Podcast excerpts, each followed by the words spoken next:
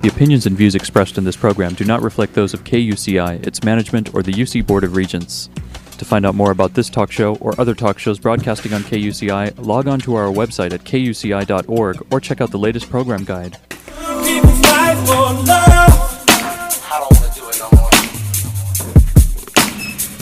People hide from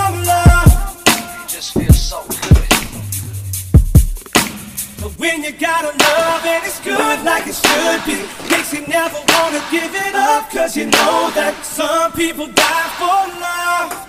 And I believe it's true, cause I do the same for you. Good morning. You're listening to KUCI 88.9 FM in Irvine, California, streaming online at kuci.org and podcasting on iTunes. Welcome to Fighting for Love. This show will help you turn conflict into collaboration in all your relationships. I'm Lloyd, the show's engineer, and your host is Mari Frank, an attorney mediator since 1985. She's the author of several books, including Negotiations Breakthroughs and Fighting for Love. She's a mediator for the Orange County Superior Court Civil Mediation Panel, and she mediates business, employment, divorce, privacy, and other civil cases in her private practice in Laguna Niguel, California. Mari's a professor of negotiations and conflict management and has been a certified state bar trainer for over 25 years. She teaches leadership and conflict management courses at Brandman University and here at UCI, and she trains corporate leaders powerful communication and conflict transformation skills. To learn more about the show and our great guests, please visit conflicthealing.com. Mari, what's your show about this morning? Well, Lloyd, today our show again is about fighting for love.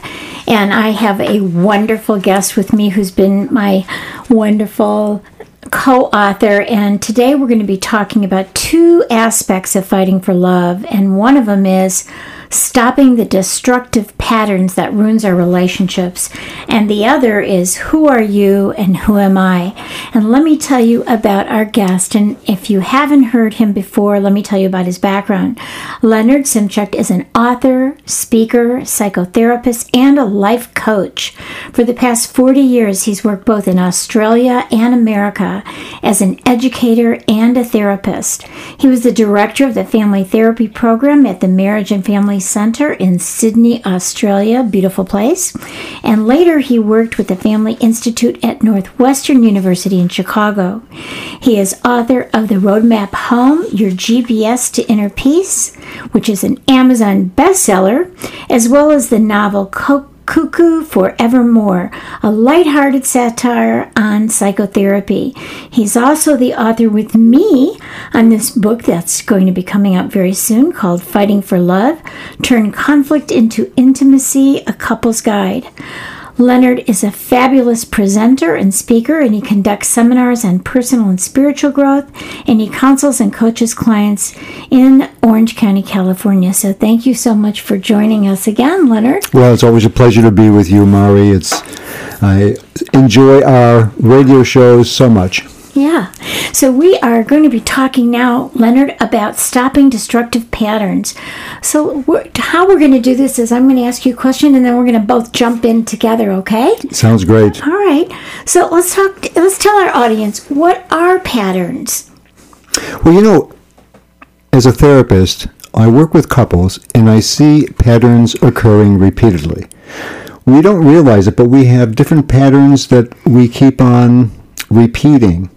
And the patterns have to be, and, and the patterns are very productive in some respects because think of it this way when you learn to drive a car, you learn and it becomes a habit, and you don't have to remember about driving, you just automatically drive that certain way. Unless, of course, you drive in Australia, then you have to change your patterns and habits. So, growing, Right on the wrong side of the street. that's true. So growing up, we have to really adapt to our situations and families, and then we develop patterns. And one way I see them as strategies. So let's say to get my needs met, I might use different strategies to get my needs met. And if they get my needs met, I repeat them over and over again, and then they almost become unconscious.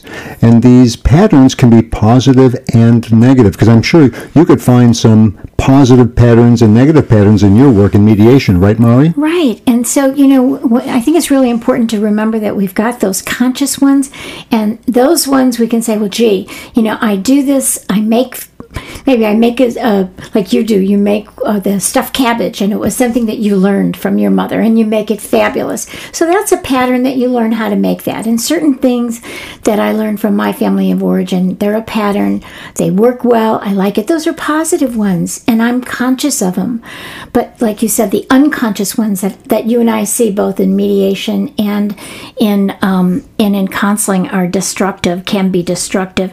And we do them, like you said, because it's it it helps us to to categorize things. If if someone treats me in a certain way, my pattern may be to respond in the same way that I have before because I've learned.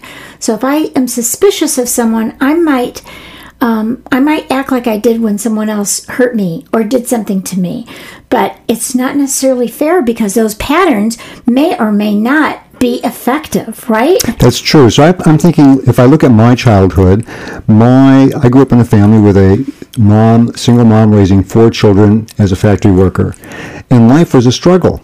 And that became a pattern. I saw life was a financial struggle, it was an emotional struggle. And so my pattern was I didn't realize it, but I noticed that life became a struggle. And that became part of who I am. And the strange thing is, Mari, is that I found that, that when life started getting easy, I would start creating more projects so I can struggle some more. That became my pattern, and I didn't realize it that it was a pattern until I says, "This is strange that I seem to be struggling a lot." Before we change a pattern, we first have to identify what it is. Yes, and patterns can get us stuck. You know, right now I'm going through in my life a, a change of just trying to decide what do I want to do? Do I want to continue in my practice? Do I want to be teaching more? Do I want to do harmony by design? And and I find myself in this pattern of not letting go. I don't let go easily. That's a pattern. And that is one I would like to change. So, first of all, like you said, we have to first be aware of that pattern because otherwise, like I, I know for myself, I don't want to give up ever. I, I, I remember people have said to me I would have been a great Cubs fan because I never give up. I never give up. And that doesn't serve me. But like you said, we first have to recognize that's the first thing. Once we know it's a pattern and it's not serving us, it's not serving our relationship, that's when we want to stop those. And so, and for you, you, uh, I mean, I'm like you. I'm very tenacious, and so if I've got something, a goal, I hold on to it and I keep on persevering. Just like you, it's difficult to let go. So that habit serves a very positive function in our lives to survive. However, to another extreme, it doesn't serve us when we really need to let go of things that don't serve us. Right. So again, it's it's a pattern that we can recognize and know when we want a behavior to serve us and when we want to alter a behavior, a, alter a pattern. Right. So let's talk about some of the healthy patterns that actually promote intimacy. You know, I was thinking about um, when Lloyd gets mad at me, and he's, you know, listening to this right now. But when he gets mad at me and he gets upset, uh, a positive pattern that I do is I go over to him and I just kind of lean on him and breathe slowly. And that's a pattern that I do that seems to calm him, calm me, and then we can talk or just, you know, move on from whatever happened. So that's a pattern that I consciously do that promotes intimacy and kind of deflects conflict so we can move to the next level. So, what are some of the other healthy habits that we want to promote in intimacy? Well, as you say, there's some unconscious healthy habits. I mean, in mine, I'm a, I'm a really good worker, raised in Chicago. Chicago has a very strong work ethic, and my family had a very strong work ethic. Everyone in our family, we worked hard. And that's a very strong pattern. And, and I do. I love my work. And so I love spending lots of time with my work. Um, however, I have to be watchful so that I balance pleasure and work and relationships and all these elements in my life. Other healthy uh, patterns in my life, I was taught not to really talk about difficulties. And I've been trying to correct a pattern so that if there is a problem, to talk about it, express my feelings. So that became a healthy pattern to say, I want to share more about what's going on with me, talk about my feelings, because that is a correcting pattern that I didn't have growing up. So that's a very healthy pattern as well. Yes. So as we think about what we want in our lives to create a, a, pattern that we can keep doing. We want to think, well, what is it that I can do that I can substitute a negative pattern for a, a a positive pattern. So let's talk about some of the negative patterns that promote conflict. Well, some of the negative patterns, uh, Mari, are think of when there is conflict. So a negative pattern could be if I don't like conflict, I may withdraw, I may blame and criticize, I may attack, I may evade. Those could be negative patterns that somehow, uh, and, and usually I have people think when you were a child and you didn't get your needs met, what did you do? And that will give an indication of people will often say, Well, I withdrew, or I went to play baseball, or play with my dolls, or what have you. So sometimes those early childhood patterns can be destructive. Well, when I uh, parents got mad at me, I kicked the dog. Right. Yeah. Yeah. You to have a temper tantrum or something like Mm-hmm. Yes, that. Yeah. yes. Yeah. And so those negative patterns then carry forward into relationships. So if you find a negative pattern is I'm withdrawing or I'm judgmental, these can be negative patterns that get repeated in relationships. Right, and you and I have talked so many times about how people will blame. That's what they learned that in the, the family of origin, brothers, but brother, you know, would blame sister, sister would blame little sister, and the whole family would blame each other, and then husband and wife would blame. And you see it all the time in mediation, don't you? All the time. There's that's the blame game, the guilt game. Those are things. But you know, I was thinking about my own relationship because I think it, when it, whenever you and I do this and we talk about our own relationship, it becomes very real for us and what we're doing to to change things.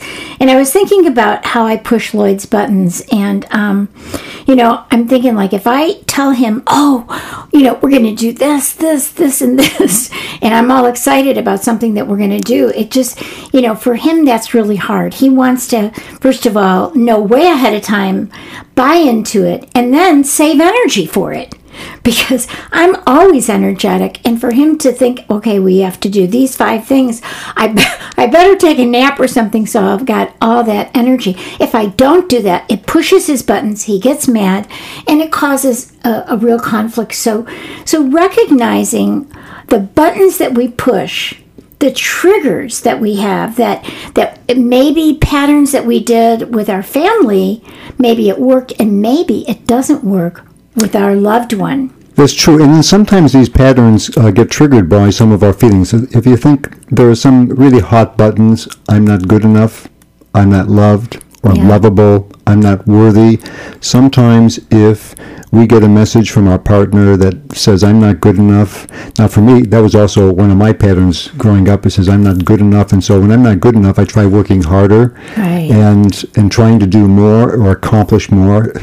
By doing so, I figure, well, then I'm going to be good enough. Somehow that doesn't work. it just wears you out right it doesn't really get you where you're going yeah But it's important to recognize again Yeah. when those negative patterns start draining. I guess the key is are the patterns creating more love and intimacy or are they creating more conflict or depleting energy? Those are really good indicators to see whether patterns are serving you or not. Right. And to even recognize that something's a pattern, I think sometimes people don't realize it when they have the same fights over and over again. If you fight about money over and over again, or you fight about how you're disciplining your children over and over again, those are negative patterns that you have to stop and say, where is this coming from? That's so true. And then we also have a pattern of intimacy, togetherness versus separateness. So all couples have to negotiate these two. a lot of couples like really a lot of togetherness, a lot of them like more separateness. And so this continuum often becomes a pattern. It's almost like a, a, a thermostat. You know, mm-hmm. we've got a temperature between 72 and 68. Mm-hmm. Some couples really like it to be 76 and 54. Right. You know, really a huge range, and others Right. like a very small range between 70 and 72. Right. So some, um, and that's important for people to recognize, do I like more separateness or do I like more togetherness? And then how do we, it's a tango, it's a dance. How do we as a, in a relationship dance together in togetherness and separateness. And and when you're talking about that, it's so important because if you think about when you're growing up, your parents or my parents, for example, had um, a lot of togetherness. They worked together all day long. Then they were together at night. I mean, they were their best friends with each other and they were always together. And so for me, that was something that I always thought um, a marriage should be that you're together 24 7 because they worked together, they lived together, they ate together, they fought together too because, you know, that, that uh, familiarity breeds contempt. but, but basically, that was how the pattern that I learned.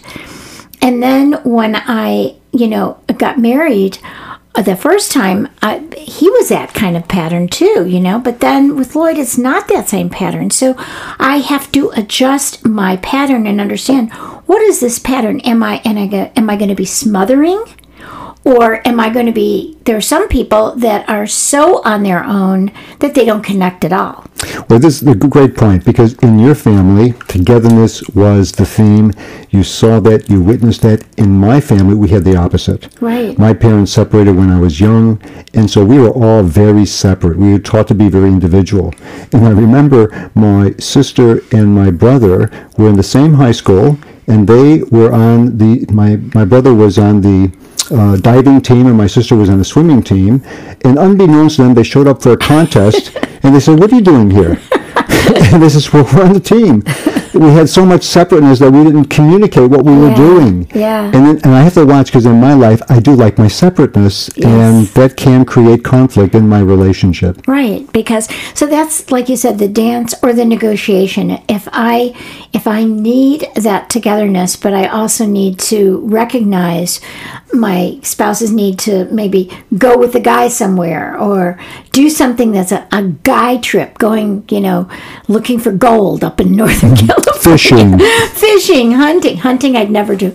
But those kinds of things I have to be very mindful that that let go. Let go of that. But that is a, a pattern that I am aware of. I think it's easier when we're aware. I think it's scary when we're not aware and then these same kind of conflicts arise. And I think when we talked about a lot of people fight about money, you know that. So if one family came from a very generous family, they spent money, it, was, it came easily, and the kids were getting everything that they want. And then the other spouse came from a very poor family and they had to scrimp and they always had to count their pennies and they are just uh, terribly fearful of of you know spending money even when they have it then that is going to be a big conflict as well so it's going back again to recognizing where do these patterns come from and are they real now Yes, and you know the, the thing is, you, can map out patterns. And I usually have when I work with couples, I have um, a board and I write a circle, draw a circle, and then at the top I put A, and then uh, around the around the circle A, B, C, and D. A causes B, which causes C, which causes D. So let's say if uh, I say to the husband, uh, "What happens?" Uh, with you when you have an argument with your wife, he says, "Well, she nags me." Oh, when she nags you, what do you do? I withdraw. When you withdraw, what does your wife do? She nags me more. when she nags you more, what do you do? I leave the house. you know? Right. So you can you can map out your your pattern in a sequence of behaviors. Yeah. So that's that was just kind of leading perfectly into what I wanted to talk about with you is kind of, you know, how we identify our patterns. I love the idea of having a visual and, you know, what are some questions we can ask ourselves? I was thinking like to think of a conflict that you had recently, right? And then say, okay, what happened that triggered me to get angry? What happened to trigger me and get us into conflict? So that's pretty much like starting on your circle. Then So maybe one thing would be Yeah. what happens is um, I was sitting in the living room watching TV, and my partner started telling me to do some chores. right. And so, wow. And then all of a sudden, what happens to me? I feel Yeah, like I feel I'm pressured, chastised and pressured. Mm-hmm. pressured, chastised. Um, I feel like they're bossing me around, Mm-hmm. controlling me, right? so then you question, you know, how are my buttons pushed, right? How are my buttons pushed? Well, my buttons pushed because, you know, I don't, I don't like somebody to control me. I don't want to be controlled. And then the next question is, you know, how, like you said, how did you resta- respond? Well, you know, did I attack? Did I defend? Did I withdraw? Did I pout? Did I pout? Did I deny the feelings? Or did I express it and just start screaming? You know? Or did I say, you know, honey, I feel really, uh, I'm, I'm sitting down, relaxing. I'd like to just watch a little TV before doing the chores. I mean, Right, there's a lot of other ways to do it. Yeah, yeah. I'm really exhausted. Mm-hmm. Just give me 15 minutes and I'll get up and I'll help you with this, you know? And that's, you know, some I, that sounds very familiar in my house.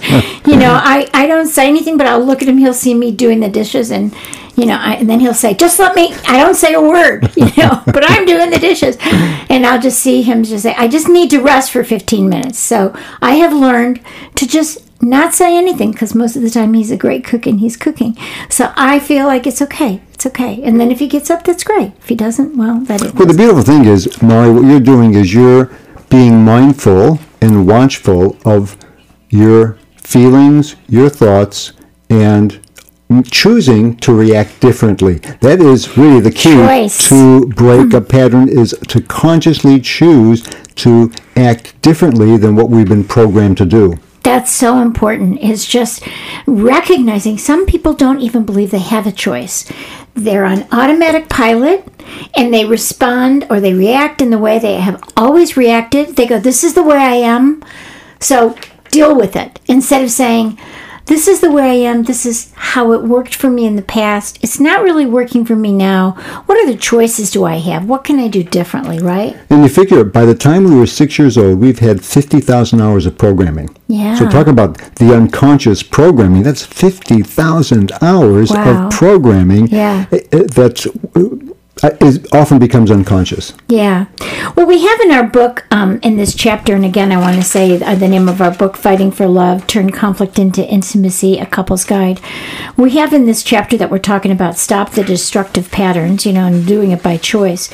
You know, I, I love that one of the things that we did is we have a, a little exercise to fill in the blanks. So it's like, when my partner does something, like you talked about, when my partner um, brings up money issues, okay, I feel I feel inadequate, like um, I'm not a good saver, I'm not a good provider. right.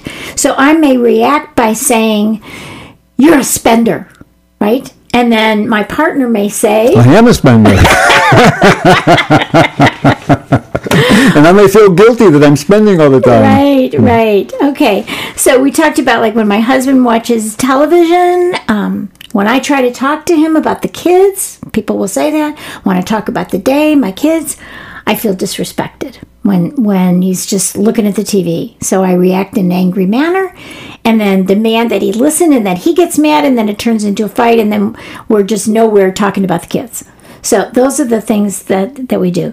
So let's go back to clarify. So, how can we stop these negative patterns? What are some steps that we can do, Leonard? So we were talking. Let's take that the financial thing because that's a very common, That's a big one, huge with um, kind of when I think of working with couples, finances, sex, and sometimes in-laws. Those have been some of the big three that always keep, Right. keep resurfacing up family and whatever. Uh, but money is a huge one. And kids, you And the- kids, and, yes, pu- punishing kids, yeah, how to parent, yeah. Yeah, those are those are the, really all the big, and and couples always create patterns around each one of those issues. So Right. co- one can be a, a spender, one could be a um, Saver. a saver, and so and, and then we start polarizing because the more I see my partner spending, the more I've got to save, Right. and then and then there's a polarization. I can't spend anything because my partner's spending, Right. and then then there's resentment. Right. And then the more he saves or she saves, the more I say there's money available to you to yes, spend. Right. yes, yes. Right. So the thing is, is to recognize what is the pattern. So first step is just as we, we talk about all the time, awareness. To be aware, what is the pattern? What hooks me? What is there any triggers from when I was growing up? What gets me mm, reacting so emotionally because I get attached to that behavior and that emotion? Right, right. And and then amazingly, just by putting the pattern out there, there could be a, a big shift. Right. It says, "Wow, I didn't realize that when you talk about spending, I feel threatened. I feel really threatened that we're Scared. insecure, Right. scared. And that gets me aware of when I was a kid, my mom was working all the time and we were always being threatened that she was going to be laid off from the factory. Right, right. And so as a result, no food on the table. no food on the What did table. it mean to you? Yes, Yeah, yes.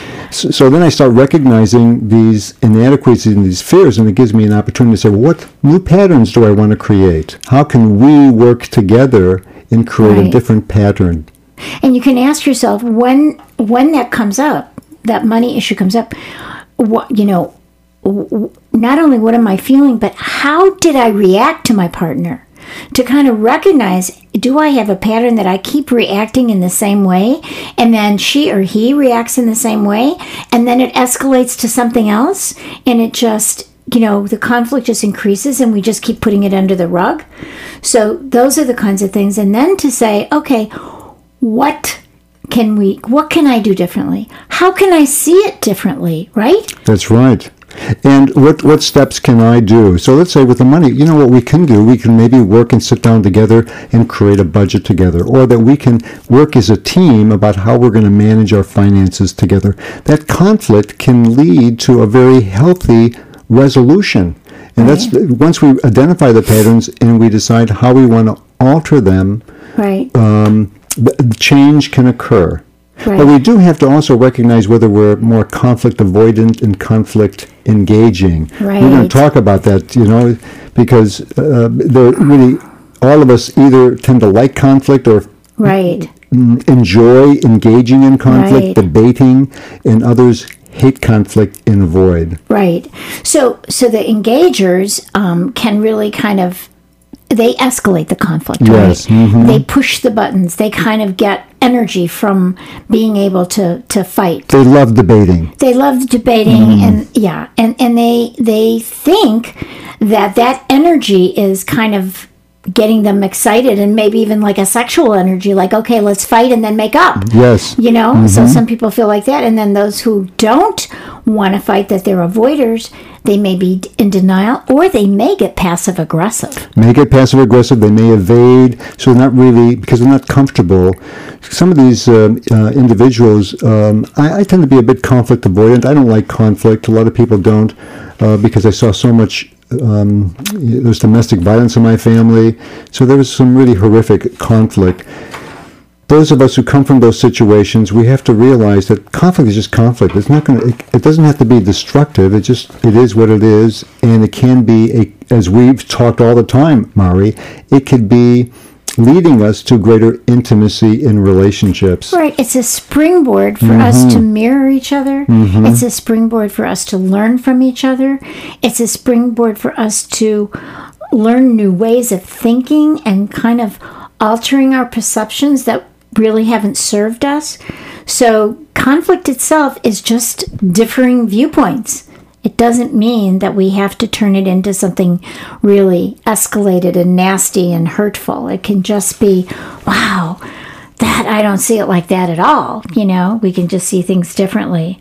So I should ask you this question. It's I don't have a lot of time, but you know, when people can't see it themselves, Leonard, how can a therapist help us recognize and transform these? You do this for a living. Yeah, well, you know, therapists, what we do is we basically help couples understand and see their patterns and then help them look at ways that they can alter their patterns. In a nutshell, that's really what we do.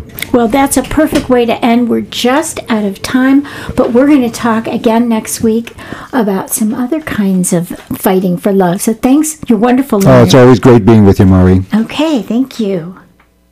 Just listen. You've been listening to KUCI 88.9 FM in Irvine and KUCI.org and the net. I'm Mari Frank. Join us every Monday morning at 8.30 for Fighting for Love, Turn Conflict into Collaboration, and visit our website at conflicthealing.com. Thanks. some people die for love. And I believe it's true, cause I do the same for you.